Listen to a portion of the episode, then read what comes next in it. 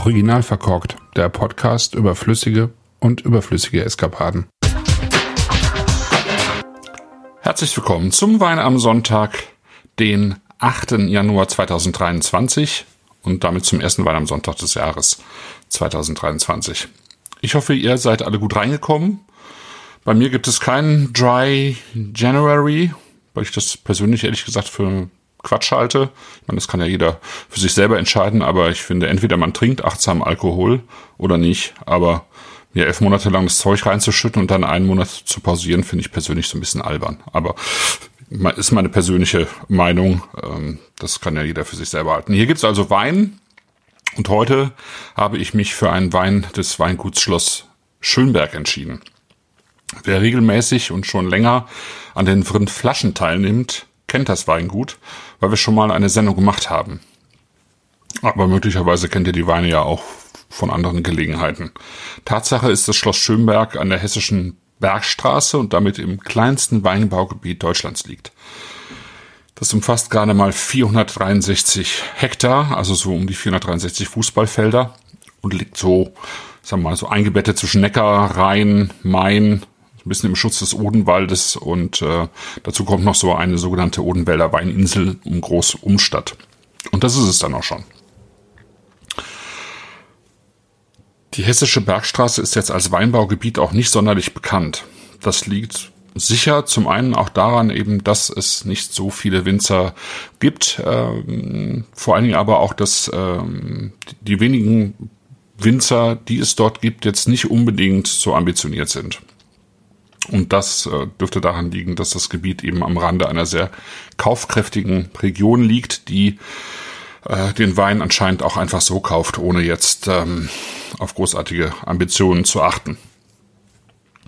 Insofern, wenn mich jetzt äh, vor fünf oder sechs Jahren vielleicht jemand gefragt hätte, dann wäre mir wahrscheinlich kein einziges äh, Weingut eingefallen, so spontan. Das hat sich allerdings tatsächlich in den letzten Jahren geändert, weil es ja dort in Bensheim das Sekthaus Streit gibt, das etwas bekannter ist oder viel bekannter ist unter dem Namen Griesel. Dieses Sektgut, das von, von Nico Brandner geführt wird und äh, von dem ich ja auch schon einige Male hier gesprochen habe und von dem es auch schon einen Podcast mit ihm gibt und der ja auch noch zusätzlich mit der Familie Streit ähm, von Wiesen gegründet hat, also äh, diese Obstschaumwein-Geschichte. Ähm, hat eben noch ein Schwesterweingut, das die Binsheimer Familie Streit ebenfalls in den letzten Jahren aufgebaut hat. Und das ist eben das Schloss Schönberg. Benannt nach dem gleichnamigen Schloss in Bensheim-Schönberg. Und da haben schon die Fürsten zu Erbach-Schönberg in den letzten Jahrhunderten Weinbau betrieben. Das ist dann irgendwann hat, äh, ist das dann aufgehört und äh, die Familie Streit, die sich eben tatsächlich sehr verdient gemacht hat, äh, schon in den letzten Jahren für den, für den Weinbau ähm, rund um Bensheim, die hat eben äh, dafür gesorgt, dass dieser Name auch wiederbelebt wird. Und heute stehen da insgesamt 14 Hektar unter Reben und äh, vor allen Dingen bekannt vielleicht, wer sich so ein bisschen näher damit beschäftigt hat, ähm, ist der Auerbacher, das Auerbacher Fürstenlager, der Auerbacher Höllberg, Zwingenberger Steingeröll und Alsbacher Schöntal. Das sind so die, die Hauptlagen, von denen äh, auch Lagenweine kommen. Und ähm, insgesamt teilen sich Griesel und Schloss Schönberg eben auch viele Lagen. Ähm, bei Griesel gibt's jetzt auch ein Auerbacher Fürstenlager Lagensekt zum Beispiel, ja, und die werden also gemeinsam bewirtschaftet oder wie man so will, Griesel kauft sozusagen in Anführungsstrichen ähm, dem Schloss Schönberg eben auch Trauben ab. Ja, als wir im August 2020 die Wirnsendung gemacht haben, war damals die Winzerin Rabea Trautmann noch alleine verantwortlich für das Weingut. Mittlerweile teilt sie sich die Aufgabe mit äh, Julien Meissner. Und der hat bei ähm, Job Neuss in Ingelheim gearbeitet, äh, war da für die Weine verantwortlich, also für den Keller verantwortlich und hatte dann so ein kurzes Intermezzo beim Reichsrat von Buhl in dieser ganzen Umbruchphase ähm, und ist dann auch tatsächlich da nicht so lange geblieben. Er ist ganz ohne Frage ein Spezialist für Spätburgunder, also dafür ist ja auch äh, Neuss in Ingelheim bekannt. Und davon gibt's auch jetzt mittlerweile eine ganze Reihe mehr im Schloss Schönberg.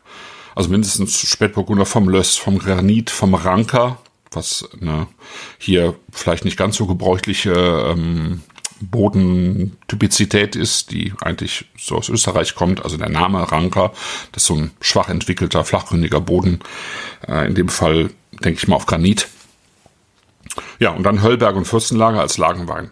Aber mit den Spätburgundern werde ich mich nochmal in einer eigenen Sendung beschäftigen, weil es da wirklich jetzt so eine ganze Reihe gibt. Beim Silvaner gibt es jetzt vor allen Dingen eben den Gutswein und den, ähm, sagen wir, den Terroirwein, äh, den Ortswein, den Silvaner vom weißen, weißen Granit und genau den habe ich auch im Glas. Der ist so im Glas, würde ich mal sagen, äh, irgendwas zwischen einem intensiven Strohgelb und einem hellen Goldgelb mit so einem leicht grünen Einschlag. Das hat eher so, ja, fast eine Chablis-artige Anmutung in der Farbe. Und ehrlich gesagt, wenn ich jetzt so reinrieche, äh, auch so ein bisschen in der Nase. Also das ist, ähm, das finde ich schon direkt sehr schön, weil es so direkt den Ton angibt. Ja, das wird hell, klar, frisch, zitrisch. Ähm, da ist auch viel Stein dahinter. So ein bisschen Jod, ja, so Muschelschale, Jod. Und auf der anderen Seite aber auch so was Mürbes, Kräuteriges, so noch leicht Hefiges. So, so ein bisschen wie, ähm, wie man das so bei ja, wie, wie auch im, im, im letzten Wein am Sonntag bei, bei Säckinger im Chardonnay riecht, ja, so diese, so ein bisschen diese Vergärung mit Dreck und Speck, dieser Ausbau auf der Vollhefe, der eben nicht dafür sorgt, dass man dann eine äh, tiefe, hefige Nase hat, sondern, sondern eben sowas, äh, ja, sowas Dreckiges in einer angenehmen Art und Weise, so ähm, Steinkräuter, ähm, Hefe in, in, in so einer Mischung eben. Ja? Und was der Effekt ist auf jeden Fall, und das ist auch hier so, und ich weiß nicht, wie er ausgebaut wurde, ehrlich gesagt, ich kann mir das nur zusammenreimen, ähm, dass es definitiv kein Fruchtwein ist. Ja? Also hier äh, platzen jetzt nicht die, die reifen ähm, Äpfel und Birnen und Steinobst und so weiter auf, sondern es ist wirklich sehr zitrisch und da schaut vielleicht so eine grüne Birne vorbei, aber insgesamt ist es eher so eine, ja, so eine Mischung aus, aus Boden, ja, Boden und ähm, ähm, eben Gestein und Kräutern und Petrichor so ein bisschen und äh, passt aber sehr gut eben in die, ich sag mal, in die neue deutsche Silvaner-Identität, ja, die sich so in den letzten Jahren herausgebildet hat.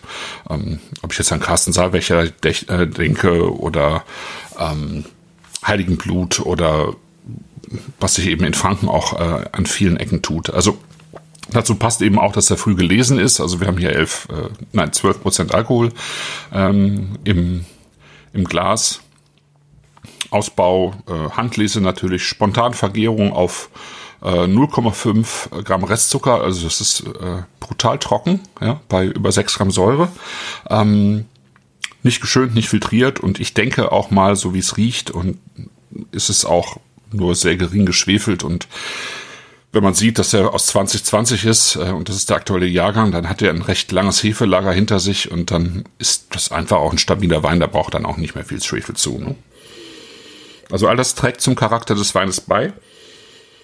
Ich könnte mir vorstellen, dass er im großen Holz ausgebaut wurde. Es, es gibt so einen ganz leichten Touch von Holz, finde ich, aber, aber äh, nicht viel.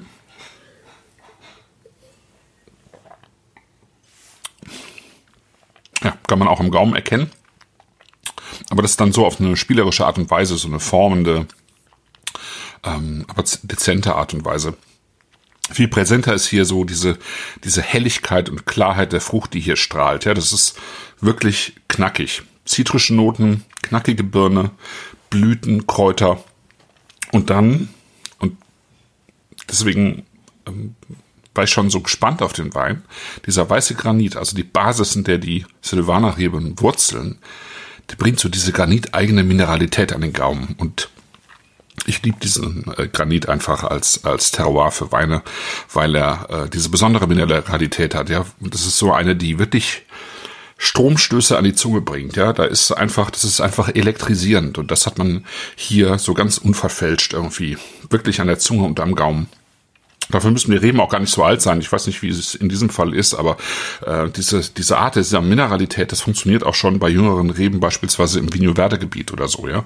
Ähm, oder in Rias Baixas, also da, wo wirklich auch purer Granit im Boden zu finden ist. Und immer hat man diese, äh, dieses Drängende, diese, diese Vibration am Gaumen, was für mich einfach wirklich genau das Bild für Mineralität ist. Ja, wenn ich jemandem erklären soll, was Mineralität ist, dann spreche ich am liebsten ähm, über Granitwein.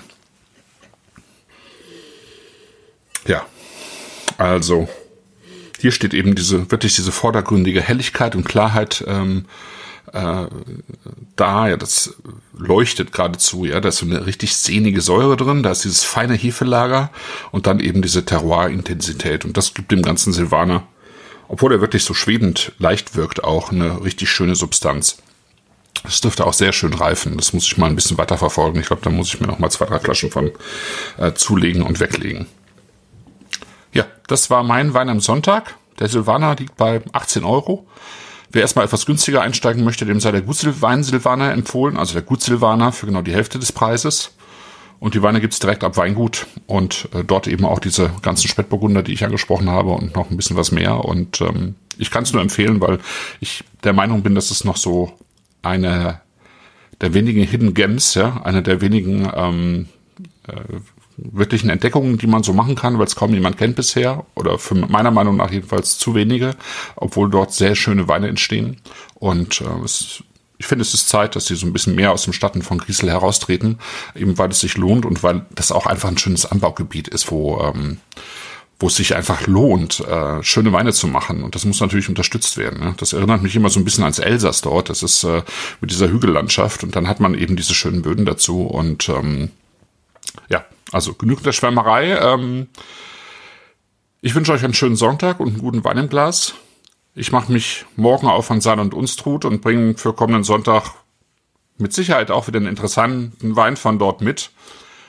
Ich möchte mich nochmal sehr herzlich bedanken für die Unterstützung aus dem letzten Jahr, also für die Direktüberweisung oder über Steady oder über PayPal oder wie auch immer ihr dafür gesorgt habt, dass ich, ähm, ich ja auch ähm, ein bisschen intensiver arbeiten kann.